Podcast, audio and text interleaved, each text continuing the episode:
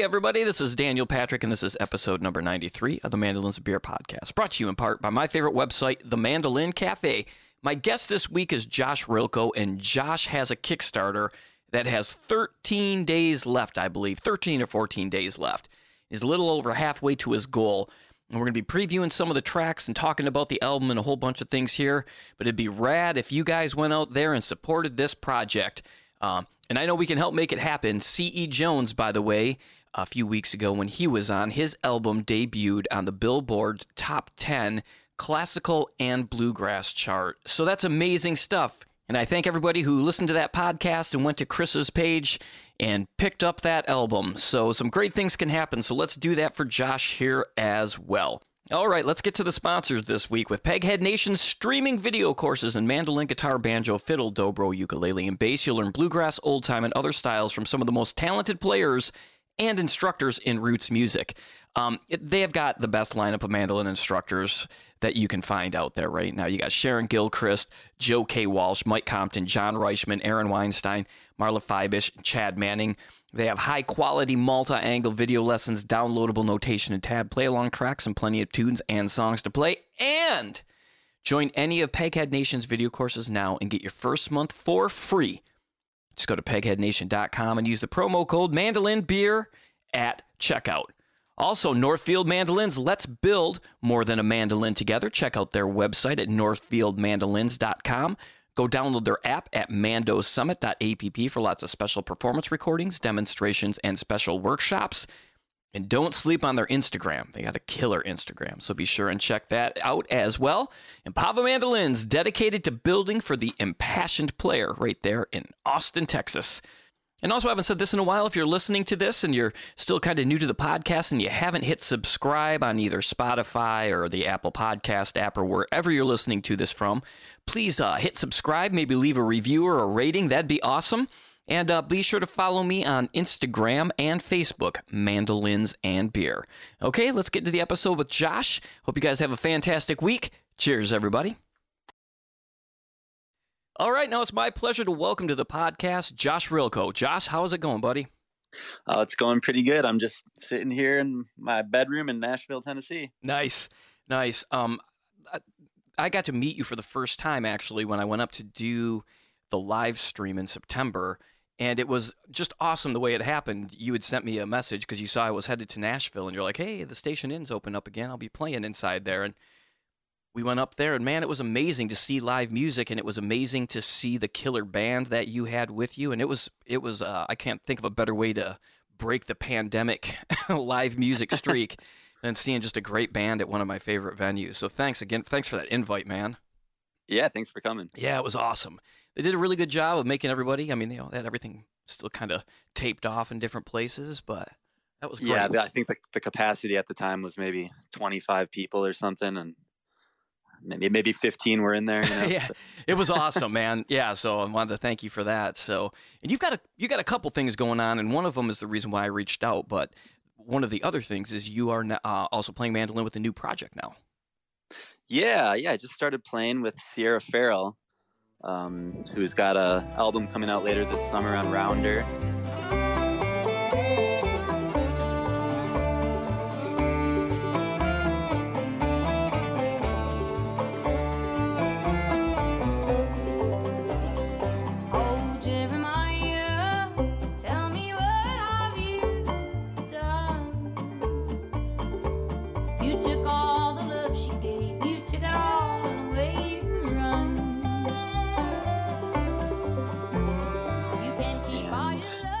Going to be an increasingly busy summer and into the fall should be should be on the road again pretty pretty hard. That's great. And you just played the Albino Skunk Festival here in South Carolina. We did, and it was in full form. yeah, how was it? Was it were the crowds good? Yeah, I mean the people were so excited to be there. You know, and, I uh, bet everyone was in good spirits. The musicians were sounding good, jamming around the fire backstage. You know, just oh, like man. the old times. Yeah, that's awesome.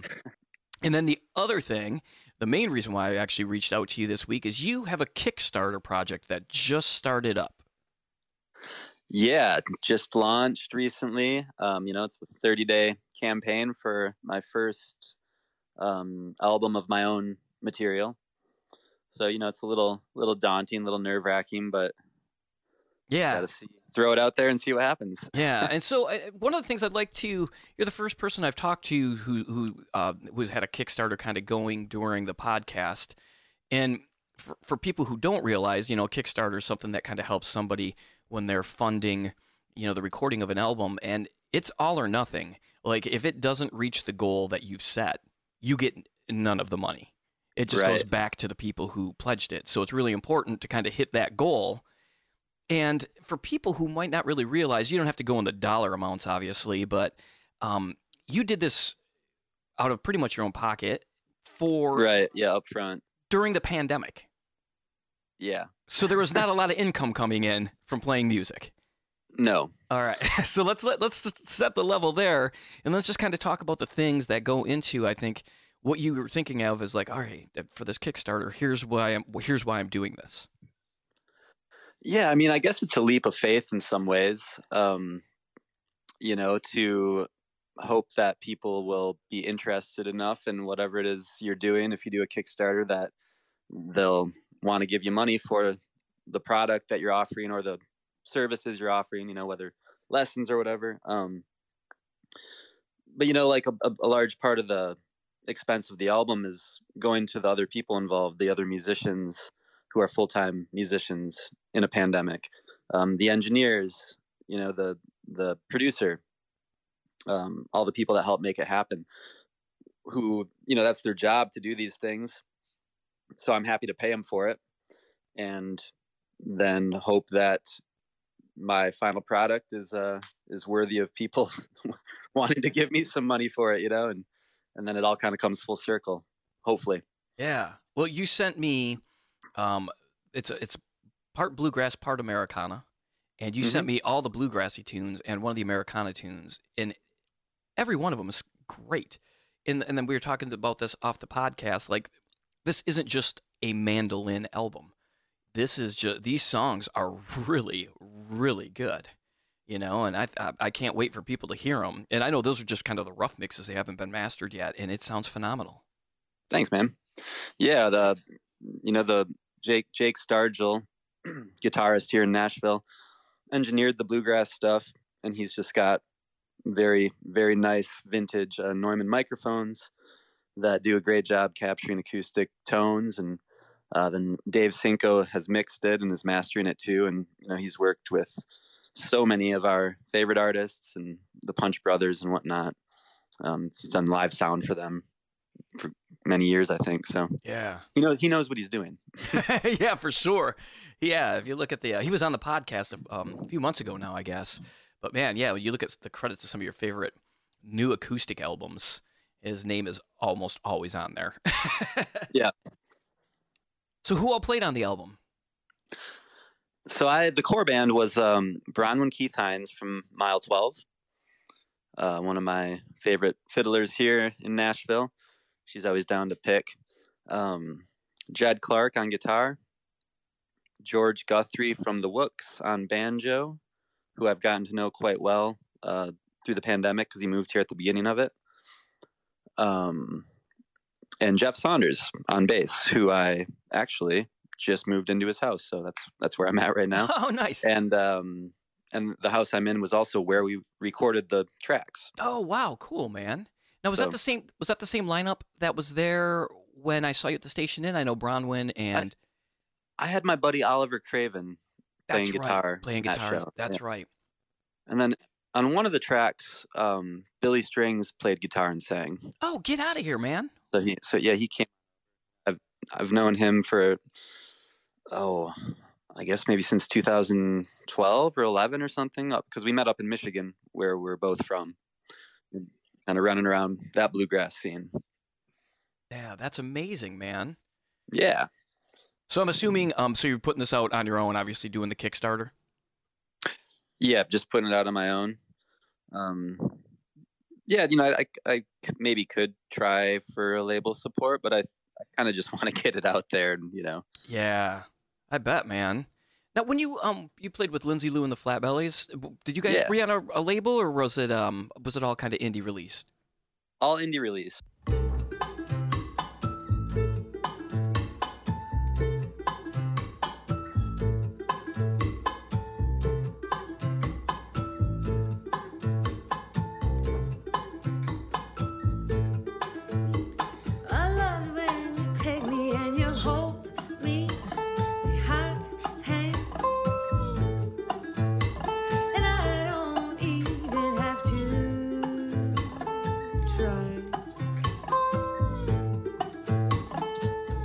You know, we, we did some Kickstarters with with that band as well um, over the years.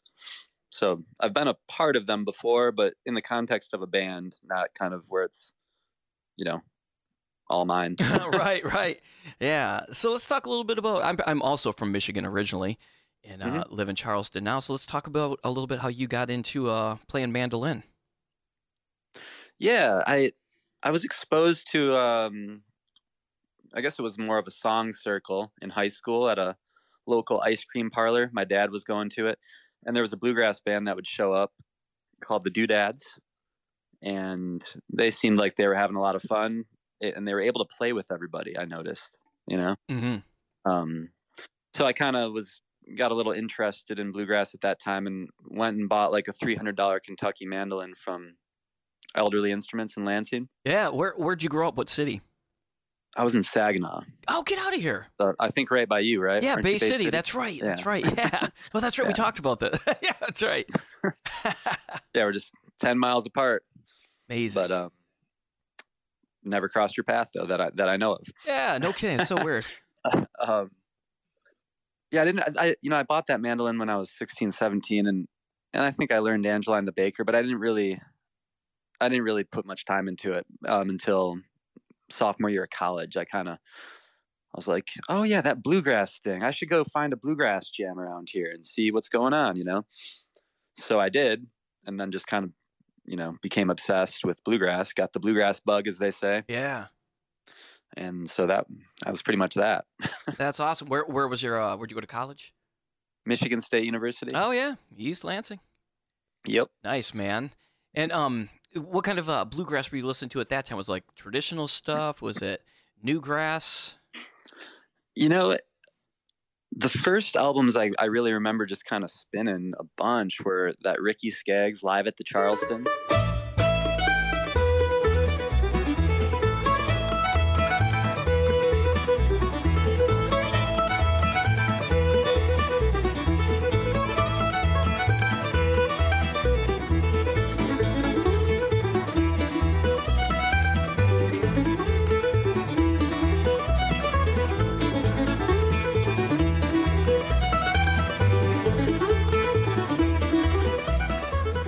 Which I thought was just um, mind blowing, and and then Yonder Mountain Mountain Tracks Volume Three.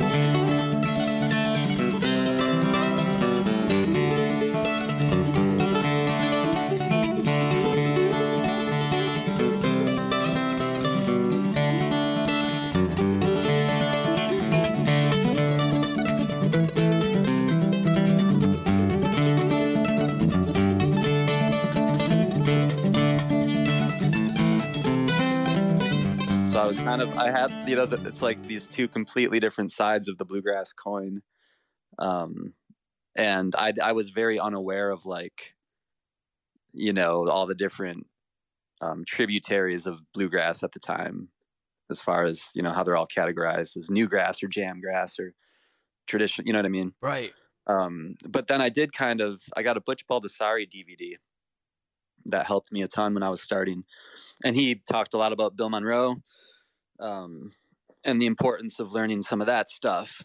So I so I did kind of make it a point to try to go down that traditional path, at, especially at first, you know. Was there um was there much YouTube around at that point for you to be watching it on, or was it still like CDs and all that stuff? You know, I honestly don't even remember if YouTube was a thing, but I don't think I don't think I was really using it at the time. No, I was I was I was I had all the instructional DVDs I could get my hands on, um, books and CDs and stuff. Yeah, Yeah, man, Butch Baldassari. That was one of the um that was I bought the uh, album and new classics and the book from Elderly Instruments. I still have the book over here. Still got the Elderly Elderly Instruments tag on the corner. nice. yeah, I used to go there. That was like a. I used to go there like every 90 days or so. I think just look at that wall of mandolins, just stare at it. Like, oh my gosh. Yeah, I mean, in college, you know, I was five minutes from the place, so yeah. I, I was there quite a bit as well. What were you going to college for? Uh, elementary education. I Oh, really? went to be a social studies teacher. No kidding. Yeah, I, I did some subbing afterwards, but never did actually become a proper teacher um, because I started touring full time. So Wow. So yeah. So how did let's let's talk about how you worked your way into touring full time because again, it's you know a lot of a lot of people play mandolin and never get the experience to suddenly join a band that can tour all over. So how did how did that start happening for you? yeah, we you know we um we were you know we were booking some gigs around Michigan, just kind of sending out our little press pack and whatnot. And what band Yeah. was this? This would have been well, I guess originally it was called the Flatbellies, and then when Lindsay joined, we we renamed it Lindsay Lou and the Flatbellies. Um, and we had played some gigs around Michigan, and I I don't know if you're familiar with Nora Jane and the Party Line. Mhm. Okay, so you know we were looking at them and like they're a similar band as us, and so I looked at who their booking agent was, and sent them a message with some of our recordings and whatnot, and told them we were going to be at Folk Alliance in Memphis. Yeah, I was in Memphis that year. And they're like, "Oh, great! We can't wait to meet you. We really like your stuff." So we went there and met them and did some showcases, and they said we, they'd like to book us, and that was that. They booked us enough gigs where it's like, "Okay, we have a schedule now," and and I just subbed less and less days until finally I just never subbed again. Oh my gosh, that So we got- amazing, man. Yeah, it's like kind of got lucky with that, you know, getting that agent early on. Um, that you know that pretty much allowed us all to start doing it full time. hmm And, and for people who don't know the Folk Alliance, uh, maybe a little bit of background on that for people as well. Yeah, it's a a huge conference in a hotel where you know three floors and all the conference rooms are kind of taken over by thousands of musicians and promoters and booking agents and publicists and just everybody. Um, and all the hotel rooms have showcase performances in them till late in the evening or early in the morning, I should say. And the conference rooms have bigger showcases, and it's there's jams everywhere, and it's just crazy. So it's it's something that you, you you can't really explain it to people that I mean, you know, it's just hard to imagine Yeah. that this actually happens without just seeing what it means. So, um, so you get this booking agent, and you just start, just start hitting the road. I remember seeing your, your guy. The first time I, I guess maybe saw your name is I played at the band competi- or competition in Telluride, like 4 or Mhm. five years ago, and I think that might have been you. I think you guys might have actually been on the bill. Would that be right? Yeah, that that was the only year I've ever been there. So yeah, it must have been. I think it was 2017, maybe 16, but yeah. yeah. It was. Um, that was also the first time I'd ever been there as well, and the only time at this point. But it was amazing. Yeah, that was uh, we we were lucky to to have been able to do that. It's kind of like the pinnacle of our, you know, aspirations. right, right. And and so you were doing all of this out of Michigan at the time. Uh, yeah, I think we were still in Michigan at that. Yep, we were. No, no, we. Right. I can't remember now. yeah, yeah. We, we would no, we would have been in Nashville at this time. okay. So there's uh, what the move to Nashville. What kind of prompted that? Just was it to be obviously closer to business, or Well, there is that. There is the whole like, you know, it's um, I forget what the radius is around Nashville. That's you can access sixty percent of the population of the country within a certain drive time.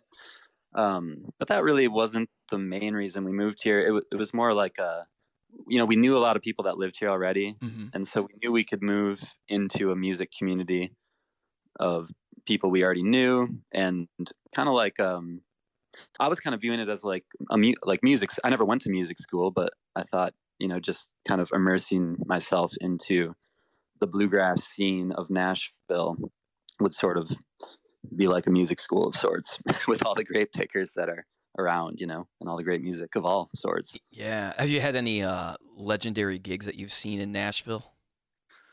Oh man, yeah, endless amounts. of them, to be or honest. like a like a top crazy. a top two. Well, I'd probably have to think for a little while, but the one that comes to mind is seeing Larry Sparks at the Station Inn.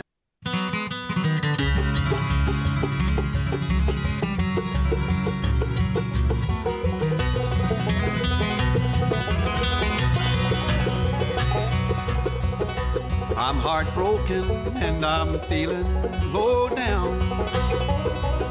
I'm sick and tired of life while laying around town. And and I'm getting tired. Something about that show low. was just like the energy was. It was like it wanted to explode, you know. It was, but it didn't. I mean, it was like it was just on. You know what I mean? Like Yeah. just feel it. It was sold out, probably over capacity, and he sounded so good. Um, so that was pretty sweet. Um, man, I saw Billy Strings and Bryan Sutton do a duo set at the station Inn. That was cool. Oh wow. Yeah, I mean, it's just like it's just never ending. There's done so many great shows I've been able to see just from being here, and it's not. It's like you know, you used to plan way in advance to go see a great show, and like here, it's kind of like you might just find out about it like an hour before it happens. And you're like, oh yeah, I guess I'll go to that. Why not? yeah. Um, So let's talk about the uh, the new album here a little bit and, and and play a few tracks. What's what's the first song that you actually wrote for the album that you knew you were going to record? oh, the that's a great question. um, let me think about that. I guess it probably would have been the the one and only instrumental. Um, Oh, sweet, Rip Walk. Yeah, Ripwalk. I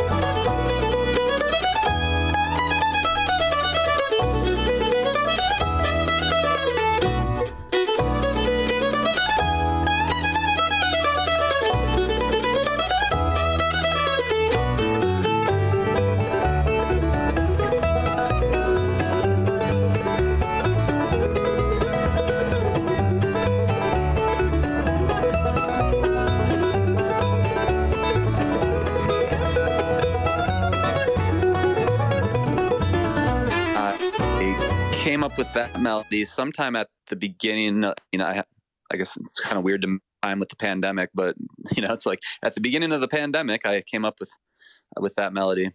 Um, and I was actually doing some remote recording with Jacob Groopman from Front Country at the time. You know, we we only lived like a few miles apart, but it was still kind of in the time when you felt like you shouldn't even you should just you know everyone was so hunkered down or whatever they want to say. Um, so we were bouncing tracks back and forth digitally, and we we did make a recording that in that fashion um, with some various other people playing on it. Um, but that's not the one that ended up on the album. I re-recorded it for the album. Cool. Now, when you do, um, when you wrote the instrumental, do you have the other parts from the players kind of in your head, or did you go into the studio or rehearsals with the song and just like, hey, what do you, what do you think about doing something on this? I mean, I had the arrangement in my head, you know, as far as when people when there's going to be hits, like fiddle and mando going to start out together. Eventually, there's a little bass mando trade section, so I all that mapped out.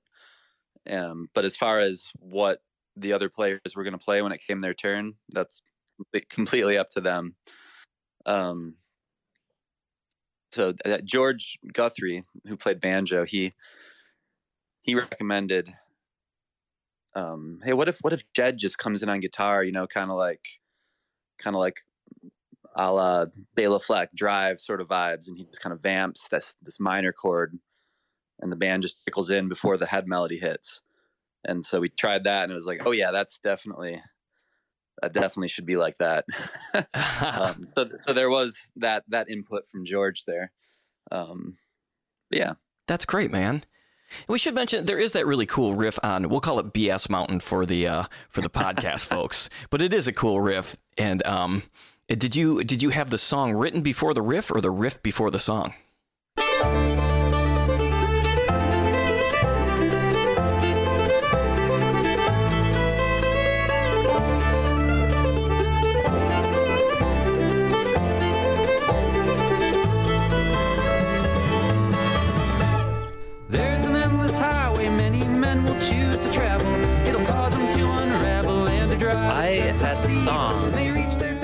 That was a song I kind of had a verse for, and then when I, I went on a little retreat to an Airbnb and I and I finished up the the verses and the lyrics, and I was like, man, this needs this needs a head melody because the chords are kind of strange; they're not typical. Um, and I thought, would it be cool if I could somehow create a melody that sounds like it could be sung, but that works with these sort of off kilter chords. Um, so I just kind of recorded uh, the chord progression on the guitar and looped it and and then just started messing around until I stumbled upon something that felt simple and singable and followed the chords and everything Um, and what happened with that little melody and some of the other melodies on the album, because I, I, I really utilized the fiddle mando unison, you know, in, in more than a, in a couple of songs. um, and playing with Bronwyn, playing these melodies with Bronwyn, I would notice she would kind of change them just ever so slightly in ways that were better and made it, it, made more sense under the fingers, you know. Um, so that was cool. There, you know, little little quirks that just um, she kind of made them flow a little better. So that was that was nice. Oh, that's killer. She'd be like, "Show me what you're doing." I'm like, "No, no, no, no. Show me what you're doing. I, I want to do it like that." And then, what is? Uh, do you have like a favorite part on the album that, like, you know, sometimes you're recording and you just get that thing and you're like, ah, man, I surprised myself. um, yeah, I think there's a couple moments like that for sure. Where I listen back and I'm like, wow, I sound like a real mandolin player. would be a, would be a good example of that. Um, I guess going back to that tune we were just talking about, Rip Walk. Um, when the Mando solo comes in, you know, I, I, play the head melody in the beginning, and then eventually it works. It works around to a Mando solo, and Jeff Saunders, the bass player, um, started doing this walking bass line for the Mando part, and it just changes the feel and the vibe, and it, the Mando solo just kind of clicked with that bass part, and then Jed. Jed did this thing on guitar where he kind of did some percussive stuff rhythmically and I kind of got hung up on the Mando for a split second and left a little space and then did like a triplet and it was kind of a mistake but the way that it interacted with jed's rhythm guitar it's just kind of one of those magical magical mistake moments again the happy accident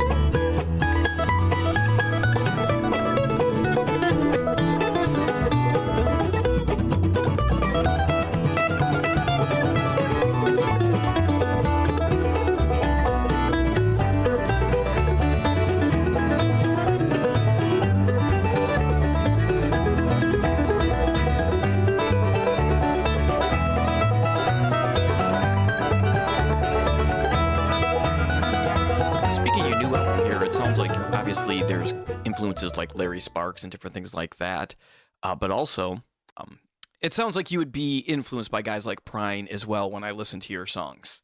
Totally, yeah, definitely am.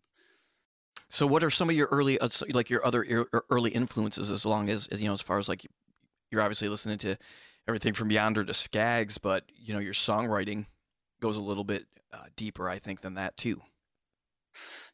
You know, I I haven't written a ton of songs in my life.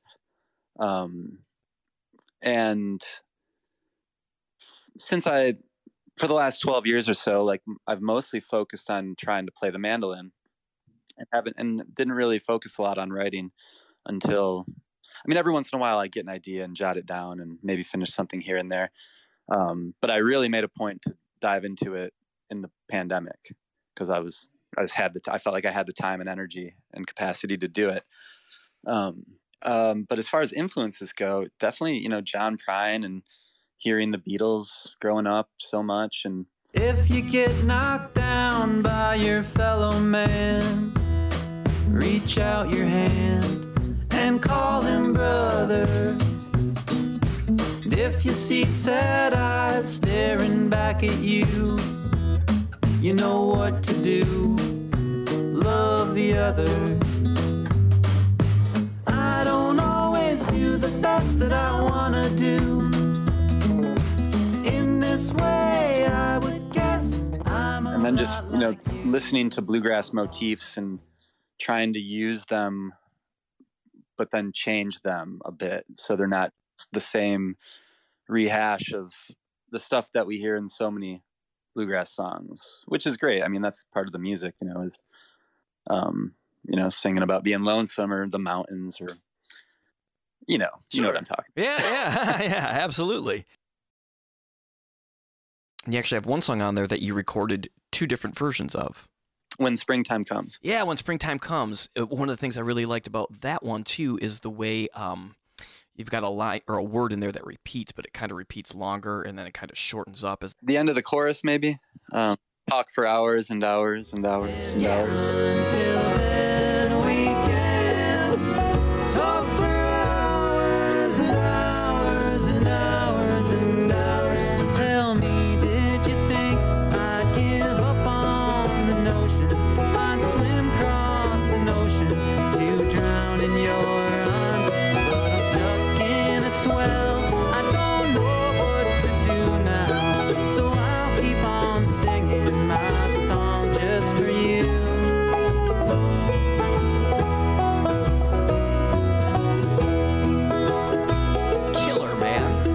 Falls musically. Yeah. Yeah, totally.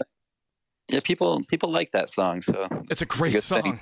when when multi, when there's like a song that seems like multiple people have said they like it, so it's like, well, it must be okay then. Yeah, man.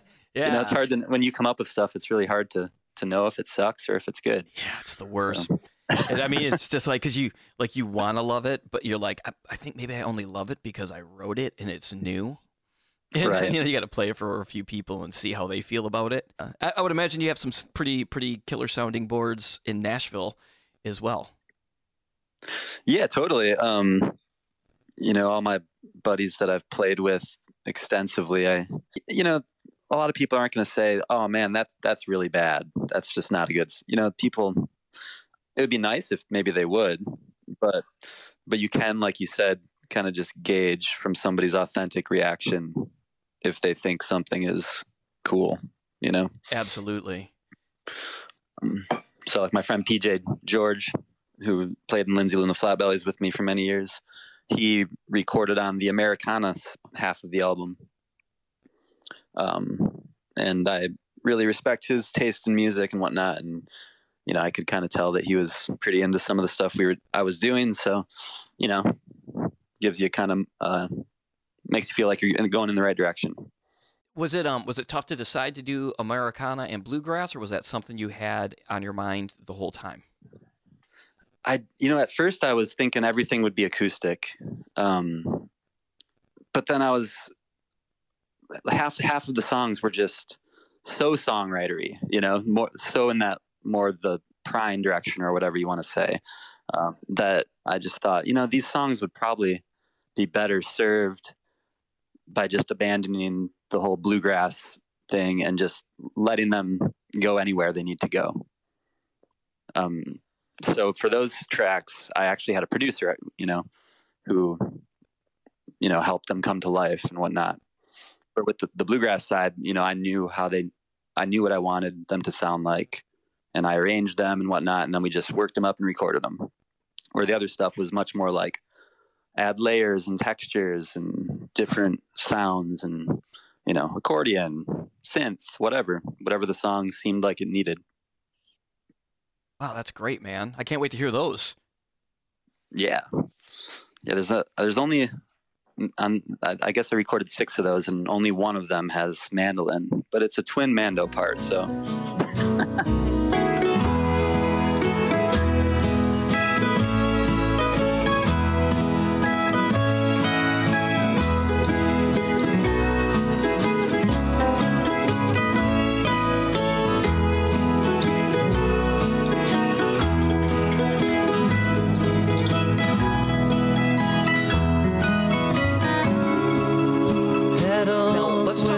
You were, you know, you were focusing more on mandolin, um, you know, as your times up until, I don't want to say up until the pandemic, but kind of in that when you really started, you know, to work on tunes.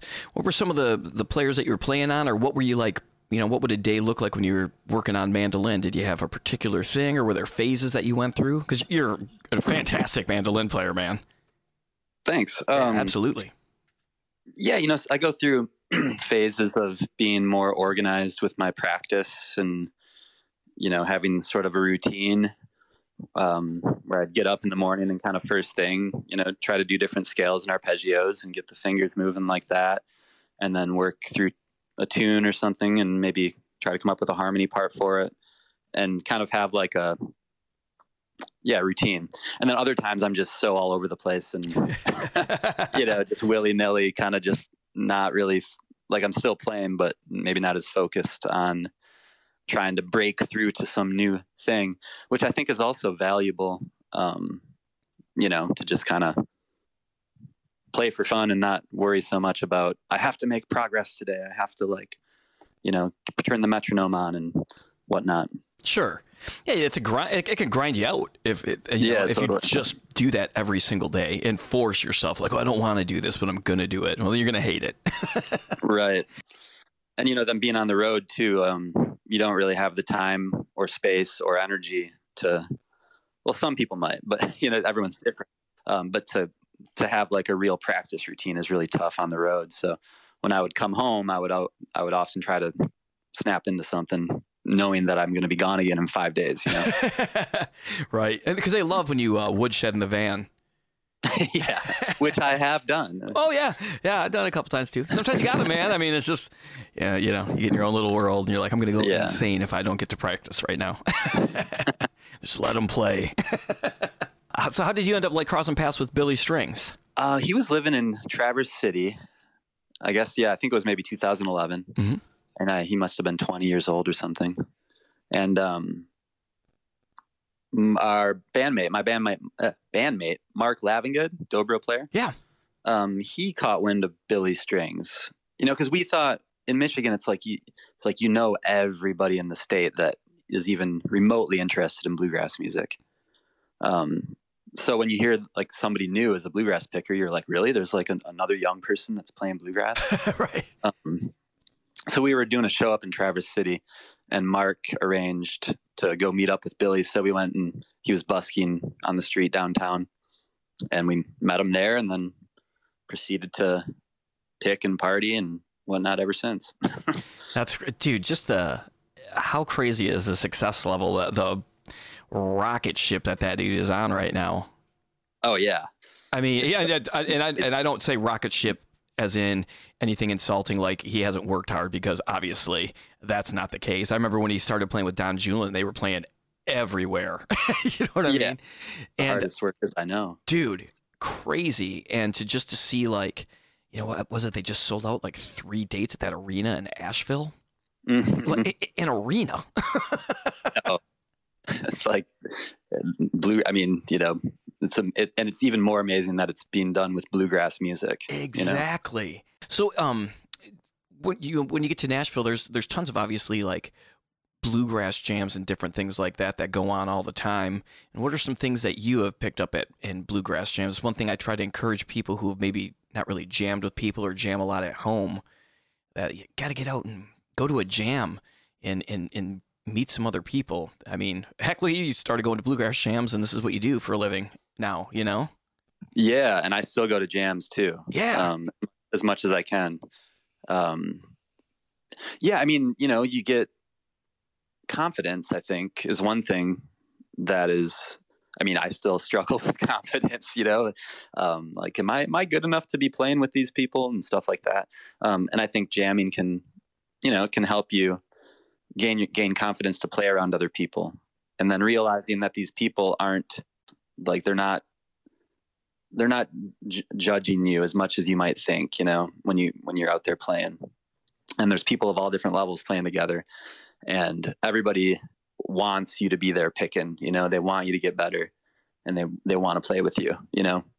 Um and i think that's you know something that you can kind of only break through if you're just getting out there and putting yourself in situations that are maybe a little bit uncomfortable and you know a lot of people are do feel uncomfortable in their first jam or or even their hundredth jam um so i don't know if that's that was kind of rambling but no, no, that's exactly right though. And and I mean, and sometimes you need to go out there and I don't want to say be humbled, but you know, you got to go yes see. yes totally Yeah, you got to see those people who Yeah. are better than you because that's that- you're like looking at like, oh my god, that's what I, I need to work on, you know, and talk to these people and be like, wow, how'd you do that? I mean, everybody's willing to show you that at a jam. That's why they're there too. You know. yeah totally dude just la- just last week uh you know i go to the american legion every wednesday that i can and the jam is the jam there has just been getting amazing especially because everybody's still kind of around you know people aren't on the road yet and last week there was just so many good pickers there, and I I, I showed up pretty late because I had a gig, and so I you know I sat down in a pretty pretty rip and jam, and and uh, Jarrod Walker was there, and he kicked off Fire on the Mountain at like I don't know 180 beats per minute or something, and I just fell on my face. You know what I mean? Oh came around to me. gosh. Um, so you Uh. know, whatever, just smile through it. oh my god, that's great. Yeah, that's unfair though. Jarrod's they've been doing all those live streams. He's he's all he's oiled up and ready to go. Everybody else is staying home, working. Billy, those guys have been doing all those shows. Yeah, I'm just kidding. I love Jared, man. He's such a nice cat. yeah, man, he's one of my favorite players in Yeah, the you know, contemporary players. yeah, just smooth. Yeah, you know, I love his approach to bluegrass. Like he, you know, his the way he plays the bluegrass is it's what I like to hear when I when I listen to bluegrass music.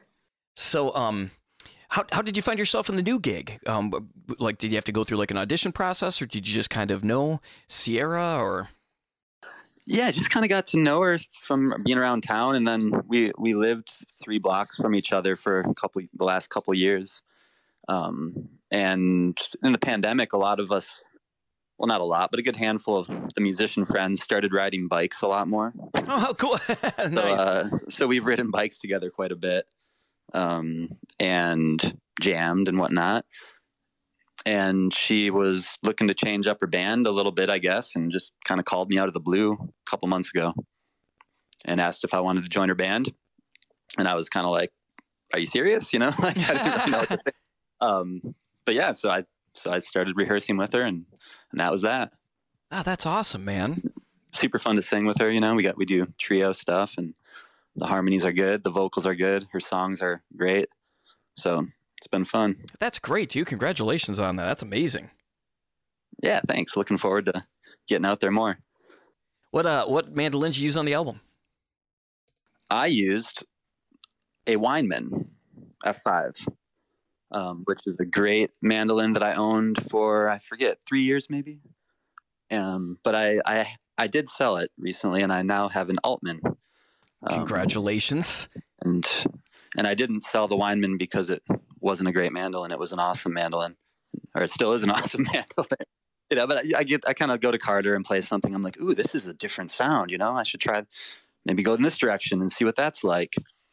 Um, so I found this Altman, and it just had this bass response that no mandolin I've owned previously has had. And I thought, oh, it'd be really nice to have a mandolin that responds like that in the lower register. Maybe it would inspire me to like play down there more Right. um, instead of relying so much on the A and E strings. You know, Mm-hmm. get more down into the G and D strings because not that I never, not that I avoid them completely, but you know, Yeah. Yeah. It's not. That's not where you most most mandolin players don't usually live there. you know, right. you got the A and the E. That's kind of where you're at. and, and that you know, and those, and those cuts. So Absolutely. I've been meaning to get over to Asheville just to take my my Altman to to Wes because he knows how to set it up for me and um, he's willing to do it even though it's even you know even though I sold the lineman he's he's still he's still down to work on the Mando I have so Yeah. That's awesome, man. got to get over there and, and pay him a visit. What, um, what kind of stuff do you kind of like? What are you looking for to get done to it? To, is it like action wise and different things like that, or Yeah, action wise and like um, the main thing I always kind of adjust is the spacing between the strings. oh yeah, no kidding. um, between the courses and then also between the the unison, you know, strings. Oh yeah. What- Um, um, what got you uh, into that so intensely? That's that's all. This is. I love this nerdy stuff, man. Let's talk about this. I I notice I just like notice how it feels under my finger, and if they're too close together, it it just kind of like feels like a little too cutting or something under my finger. And then I also notice if they're too close together, sometimes they like get pinched together. You know, yeah. um, and then if they're too far apart, obviously they kind of what's the word splay maybe. Okay. Just get, Um, get weird under there. yeah. Out a bit. Yeah, so so I, I just have kind of started messing with that, and through a, a few different adjustments over the years, I think Wes kind of figured out exactly where I like it, That's awesome, man. and I know he's done similar things for other players. So, I'm, so I know I'm not the only player that messes with this kind of stuff. You know? Yeah, yeah. The first person who's talked about it on here, though, I think that's cool. Nice. Yeah, the, the Altman I'm playing right now, like the the E strings are too close to, together for me. Um, and then I also think if you're playing hard and they're too close together, they, you know, they'll vibrate into each other. Um, but yeah, but it's it's also just that how it feels under my fingers. You know, if they're not where I quite where I want it, then it kind of starts bugging me. what other uh, what other mandolins were in your arsenal before the uh, before that one? Did you have any others that you were digging? Yeah, over the years, I um, I owned a couple Northfields um, that were great mandolins. They are doing, they, uh, you know, they are sponsored to this, but man, they are doing great work. Mm-hmm. Unbelievable. Yeah, you know, they kind of were. They're kind of based out of Michigan. Um, so when I was still living up there in Lansing, that was kind of when they were putting their first mandolins out through Elderly, and my buddy Picky Fingers banjo podcast host Keith Billick. What's up, Keith? Uh, he uh, he was he was the floor manager at Elderly at the time, and I think he's the one that told me about them. And and then another friend, Derek Smith, who had worked at Elderly for a long time, uh, got involved with Adrian at Northfield, and they're kind of like the two the two guys. So it was you know kind of like a local a local thing at the time. Yeah. E- even though they're the luthiers are in China and whatnot, so it's kind of like a Michigan China connection. right, right. Yeah, man, they, their Instagram is just like just the most drool-inducing mandolin photos all the time too. I'm like, gosh, they're killing it. Yeah, I had a nice. I had an artist series with a one-piece back that was really oh, nice. Wow. No kidding. Sold it to a friend here in town. Yeah, those one-piece backs are special, man. Yeah, the Wyman I just uh, sold also had a one piece back. Did it really? Oh. yeah. Wow. Do, um, you have a set of strings that you like to use and picks that you like to use on them? I use the Blue Chip 48. I forget the. I'm, i forget what the, I'm going to open my case here. Sweet. I, I forget the actual number. Whoop. Um, oh yeah, Blue Chip Tad 48. Okay, cool. I, th- I, think I may have heard that Bryan Sutton's the one that kind of got them to make the 48, but oh, don't really? quote, don't quote me on that. All right, so that's going to be the tagline for this when I did the little thing. I'm kidding. Yeah. um, and then as far as strings go, you know, I always use those D'Addario custom mediums, mm-hmm. The coated ones. Oh yeah. And they just weren't. Then I bought this new mandolin, and and it they just didn't really something about it. It was like, man, this doesn't sound like it did in the when I bought it in the store after I put these strings on it. So I just I ordered like every single uh, different mandolin set that D'Addario sold, and and just started putting strings on there that I like I've never played on light gauge, you know, or or extra light or anything. But I was just like, I'll just see what it feels like, see what it sounds like, and I and I did notice like with the really light gauge, it, the Mando was like seemingly was more open. Um, so I just kind of kept trying out different gauges. Um, you know, I did the nickel, I did, I did everything. And, um, and finally kind of just settled on, um, the uncoated mediums. So just basic D'Addario medium. Yeah. String, you know, the ones that I started out with on my first Mando many years ago. Oh yeah. So they're, they're, working, they're, they're working well on this one. So now I've got I've got two more questions for you here.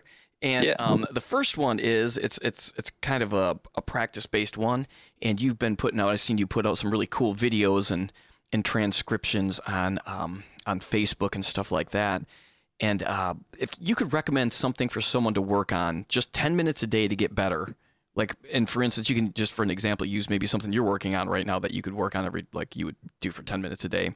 What would you recommend them to do? Oh, I knew you were going to ask this, but I didn't even think of I didn't even think of a response. um, yeah, you know, if, if I have only ten minutes, I'm probably not going to sit down and try to learn a new tune. Um, but I, I often get in the habit of, you know, thinking that I have to spend a lot of time when I practice if I'm going to practice, which isn't the case. Um, and then what I what I find I don't do enough, and what I would do if I only was going to play for 10 minutes is just think about tunes that I learned a long time ago that I just they're they're in me, you know. just kind of try to just try to pick through them just play the melody a few times and then just start to maybe try to improvise on it without a metronome you know not even worrying about that. Just like can i sit here by myself you know with no metronome and just kind of play this tune and do some variations on it start to finish without stopping? Keep the rhythm good keep the you know keep the tones good and just kind of if somebody were to listen to me doing this just as a solo mandolin you know would it would it sound like a song to them? Would it sound good from start to finish um, and i don't think i do i should be doing more of that i think just kind of seeing what tunes i can pull out of my brain you know without kind of warming up to them even Yeah, th- that's that's a great one. That's the first time that has been that has been mentioned on here. That's killer, Nice. man. Doing the variations and trying to make sure it still maintains the the form of the song. yeah you know Yeah, I love it, dude. Yeah. and not being like oh i missed that lick i'm gonna stop and and go back you know just trying to plow through Yeah, nice. No, that's a that's a that's a great one. Do you have a uh, do you have a favorite fiddle tune that you uh, like to play, or is there a song that's just like, you know, like I always call it my music store song. Like if I go in, I know this is probably what I'm going to play because it's one of my favorites to play. yeah if i'm at a loss i just play big Scioto. Such a killer tune, man. i mean you can't get sick of it you know I do get a, this is this is a good question for you, I think too, because you do seem to try to go to a lot of jams when you can, and I get emails about this from from people who listen and stuff. But how do you maintain the memory for so many like fiddle songs? Um, well, I guess you know, listen, listening to the tune in all of who, however many recordings of it there are, you know, just listen to all of them. Mhm. Um, you know, because you know, then you just absorb it subconsciously, and uh, and then you know, when you sit down and learn a tune and you figure it out note by note, that process, especially, I mean, I'm not anti-tab by any means, but you know, if you sit there and you listen to the tune and figure out three, four notes at a time at a slow speed, and you're figuring it out for yourself, um, I think that drills it in into you more. Um, but then also knowing what it's supposed to sound like before you do this, so you're not just kind of shooting in the dark. Um, and I think those two things definitely help you retain tunes. You know. I also, again, you know, like starting out, and you talked a bit about this, but owning all like those AccuTab videos, buying all the books, I did the same thing. But Mhm. like, I found retention and really trying, like, really figuring out why something sounded cool didn't really start um, making sense to me uh, until I started learning them by ear and just forcing myself to, like, you know, listen to it a few times and then sit down and be like, oh, okay. Because then you really also start to be like, you'll be listening to something on the radio and you'll hear something played and you're like, I know exactly how that's played. You know, I might not be able to play it as good, but I know what they're doing. you know what I mean? It might not sound like that, but I know, you know, I, I know what the starting point would be to sit down and try to tackle that. And I think that just comes from playing so much or listening and then playing. all of the above. And you know, like if you're going to sit down and learn a tune, don't learn somebody's improvised or like fancy version of it. Like find the find the basic skeleton of the tune and learn that. You know, um, you know, I mean, for Soldier's Joy or something. I mean, just dun dun dun dun dun dun dun dun dun dun dun dun. I mean, you know, that's like this, as simple as I could probably make it sound Mm-hmm. Like be able to do that before you go la da da da da da da da da da da da da da you know Right, right. um We'll pull up St. Anne's Reel Thiele live. right yeah because ideally ideally you'll be able to take that basic skeleton that you learned and embellish it in your own way and not just not just copy somebody else's embellishments i mean not that i haven't done that but but you know you know what i'm saying yeah, you know, absolutely. figure out how to improvise on it your own and in your own way and and be able to go back to the most simple version of it you know make sure that that's a part of you And you know, the, one other thing I meant to ask you about is your harmonization skills too. With the, um, the you, you know, you the tune with the harmonized mandolin part, but some of the videos, a few of the videos you posted have been like multiple mandolin parts. And um, did was it just like a fascination with harmony, or did it? Do you have a way you go about finding or getting the harmony parts or coming up with harmony parts? That maybe some advice for somebody who might want to try that, try to do that. Yeah, I mean, I love harmony in all its forms, uh, especially vocal harmony. Um, so with uh, I guess the reason I was posting some of those videos and working that stuff up, at least one of the reasons, is because I was trying to get better at harmonizing on the Mando.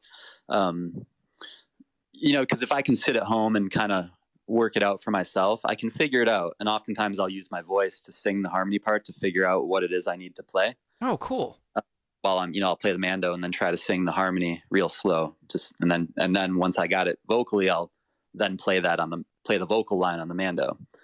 Um, but the whole point of me doing that is because I want to get better at being able to just on the spot in a jam harmonize with somebody, which is some people are really good at it. You know, they can just kind of, especially especially fiddlers for whatever reason. I've noticed it seems like they can a lot of the, a lot a lot of fiddlers can just hop on those harmony parts on the spot for so many tunes.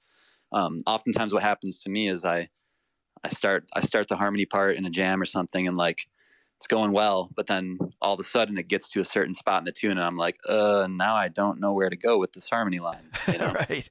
Um, so that's kind of why I was doing that, and yeah, I just kind of figure it out through trial and error, and and thinking about vocal harmony because I, I, was in I was in a lot of choirs, you know, growing up and stuff. So I I've sang harmony for a long time, and I I guess I just use what I use that to figure it out on the on the instrument. Yeah, that's that's clever. Well, awesome, man. And then and then finally, the, the last question is is the beer question. And there's some some pretty killer breweries in Nashville. But do you have a favorite beer? Um, as far as Nashville goes, my favorite brewery is Smith and Lentz. Oh yeah, and they make a mosaic IPA that is very very nice. Have they opened back up since they? I know they were. They had some damage, right, in the, the tornado. Yeah, they did, and I, they are open, and they have pizza now. Oh, do they really? I, I haven't been there yet, but I, I should go because they didn't have food before. That's where I um, did the live thing with uh, Tristan and Jarrod. Was at Smith and Lentz? Right, I remember that. Yeah, it was a uh, killer beer. Yeah, it's and it's kind of like it's not really in a lot of restaurants or you know, like you can't buy it in the store. You know, you kind of have to go to the brewery and get their crowlers. And, and what about uh, non Nashville beers? Non Nashville beers, um, you know, I am thinking back to Michigan because they just have so many great breweries. They do. And you know, throughout my adult life, I've probably I could I, I, would have said Bell's is my favorite at one point. Founders is my favorite, but I think the one that I've always really loved is the Shorts. Shorts Huma-Lupa-Licious. Oh, yeah, I haven't had Shorts that one, Brewery. but I love Shorts Brewery and we used to play up there and they would it's just such a great place and yeah well dude it has been a pleasure talking with you on here um, I'm so glad that we got to meet in person and that I got to see you play what turned out to be like your first gig. I would, I'd, I'd go see you again in a heartbeat, dude. I had such a good time, and my wife and I, every time we hear, uh, "She's No Angel," Um, I love that song. I do too. And you guys played it, and uh, every time it comes up on like a road trip or when we're in the car, it takes us back to that trip to Nashville, dude, which is a good time. And, and the big part of it is because you guys played a killer version of it at the Station Inn. Sweet. Thanks, man. Yeah, absolutely. And um, it was good to meet you. Yeah. Hopefully, I'll see you in person here before too long. Yeah, definitely, dude. All right. Thanks so much for listening. We're going to listen to a few seconds here of one of Josh's tunes called Homeward Bound. Thank you to Josh for doing the podcast. Head over to the Kickstarter now. You can find the link at mandolinsandbeer.com and go and help Josh get this album put out to the public. Cheers, everybody.